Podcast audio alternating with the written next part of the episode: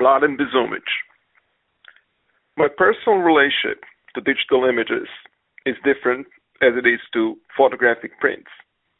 The speed of production, distribution, and reception is different. Digital images are faster. They appear faster, but they also disappear faster. That's why I see photographic prints as valuable, rare, and meaningful once again. Photography makes a huge contribution to how we see the world, and it's not enough to focus purely on aesthetics. There are also social economic relations. There is no photography as we know it without the technology of photography. For example, Kodak provided more than 140,000 people with stable, well-paid jobs. Steve Sasson, as a young engineer at Kodak, even invented the first digital camera.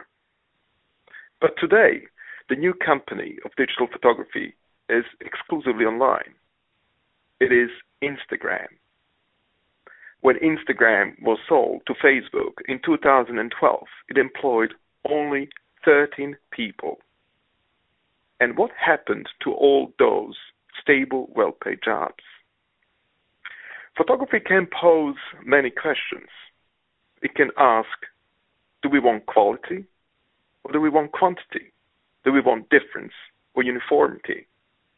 Do we prefer long term investment or short term attention? As a cultural producer, I want to pose those questions, but I know very well what I want and what I prefer.